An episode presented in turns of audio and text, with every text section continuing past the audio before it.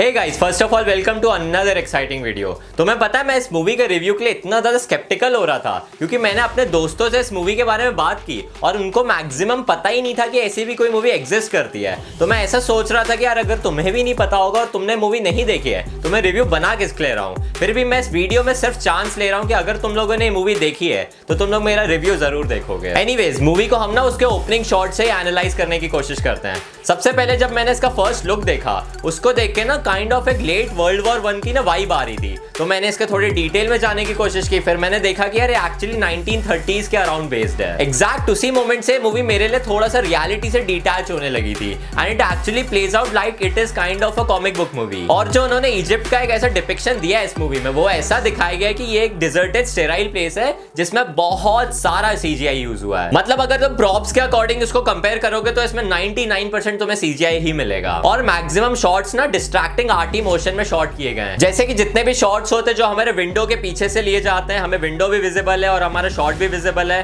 फिर ceiling fan के ऊपर से, फिर बाहर बालकनी से, ऐसे शॉट्स जो frame within frame principle को डिलीवर करते हैं, ऐसे शॉट्स तुम्हें भर भर के इसमें मिलेंगे। I literally love murder movies और मैं एक्चुअली उसमें डीकोड करता रहता हूँ कि यार मुझे पता चल जाए कि मर्डरर एक्चुअली है कौन। 20-30% टाइम तो मुझे पता चल जाता है पर मोस्ट ऑफ द टाइम तो देख के लगता है कि यार ये मर्डरर तो निकलना ही नहीं चाहिए था, ये कैसे निकल गया। और उस अकॉर्डिंग में देखा जाए तो this is actually a fine murder movie and इसकी कास्टिंग बहुत बढ़िया है जिसमें उन्होंने रिवर नाइल और पिरामिड्स का कॉन्सेप्ट उठा के हमें शो किया है which is visually very beautiful and actually बहुत ज्यादा थ्रिलिंग भी लगता है। इसकी कास्टिंग भी काफी पावरफुल थी, जैसे तुम्हें गैल गैडोट दिखेगी, रसल ब्रांड दिखेंगे, इवन अली फजल भी है इस मूवी में। एंड ना गैल गैडोट का इसमें बहुत ही छोटा सा रोल है, मतलब एक बहुत पावरफुल और एक सेडक्टिव रोल है पर वो इतना ज्यादा स्क्रीन टाइम के लिए तुम्हें दिखेगा ही नहीं। और बाकी जो इसकी कास्टिंग है वो एक्चुअली एक दूसरे को इतना कॉम्प्लीमेंट करती है जिसकी वजह से उनकी कास्टिंग आपस में चल भी जाती है। देखो ऐसा नहीं है कि पिक्चर बहुत ज्यादा डल हो रही है या बहुत ज्यादा एब्जॉर्बिंग हो रही है, पर ये क्वेश्चन जरूर पूछना चाहूंगा कि ये पिक्चर एक्चुअली बनाना जरूरी था भी कि नहीं। मुझे तो सही में ये देख के यही लग रहा था कि ये मूवी एक्चुअली कमर्शियल बेसिस के तौर पे ही बनाई गई है। इसका जो फर्स्ट एक्ट है उसमें भी उनको कैरेक्टर्स को इंट्रोड्यूस करना होता है, फिर वो सारे कैरेक्टर्स एक होटल में चेक इन करते हैं। उस चेक इन के दौरान वो कितनी ज्यादा बातें करते हैं, कितने डायलॉग्स एक्सचेंज होते हैं, ज्यादा से ज्यादा बस इसी पे ही फोकस किया गया है जिसकी वजह से फ्रेम बहुत ही ज्यादा बिजी लगने लगता है और थोड़ा सा क्योटिक भी बन जाता है। और उसी अकॉर्डिंग जो मूवी में कॉस्ट्यूम शो किए गए वो तुम्हारे जो टाइम पीरियड है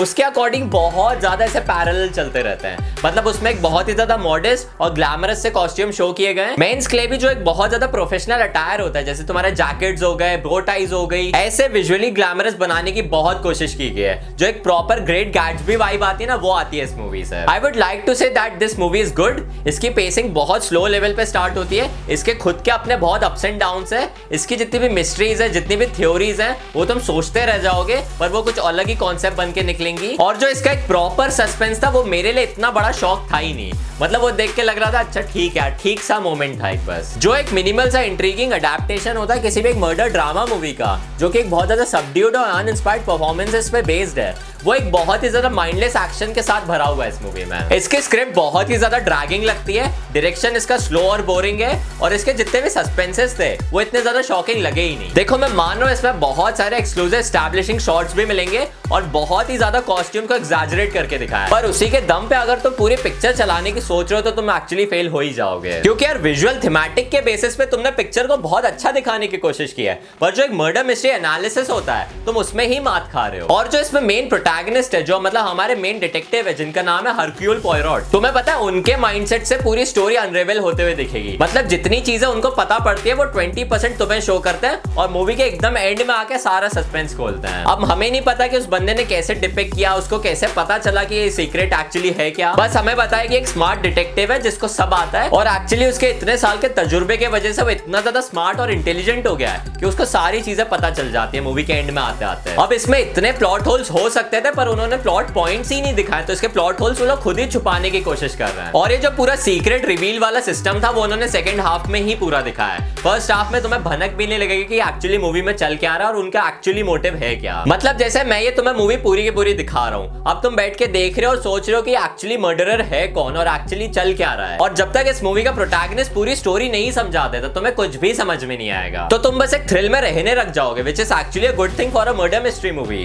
पर वो इतना ज्यादा इंट्रीगिंग नहीं लगता है क्योंकि यार अगर तुम ऐसी मूवी में किसी भी एक क्राइम को रेट्रोस्पेक्ट करने की ढंग से कोशिश नहीं करोगे तो मैं तो तुम्हारा इसमें फॉल्ट जरूर निकालूंगा क्योंकि इसी की वजह से ना इसका जो पूरा प्लॉट प्लॉट है वो बहुत ज्यादा फार फेच लगने लगता है और मैं इसमें इंटरेस्ट अपना खो देता हूँ। सो आई गेस इतना सुनने के बाद तुमने डिसाइड कर ही लिया होगा कि तुम्हें मूवी देखनी या नहीं, और अगर तुम सही में बहुत ज्यादा बड़े फैन हो ऐसी मूवीज के तो तुम इसको एक बार जरूर देख सकते हो। और मुझे पता है कि मैं इस मूवी को इस वॉच के बाद बिल्कुल भी नहीं देखने वाला हूँ, क्योंकि मुझे सारा सस्पेंस पता है और ऐसा कुछ फैक्टर बचा ही नहीं है मूवी में जिसको देख के मैं एंजॉय कर पाऊँ। तो यार मैं इस मूवी को रेट कर रहा हूँ 5.4 स्टार्स आउट ऑफ 10। और अगर तुम्हें वीडियो पसंद आता तो तुम जल्दी से इस वीडियो को लाइक कर दो, और अगर तुम इस चैनल पे नए हो तो यार जल्दी से मेरा चैनल भी सब्सक्राइब कर दो। And I will see you guys in the very next video.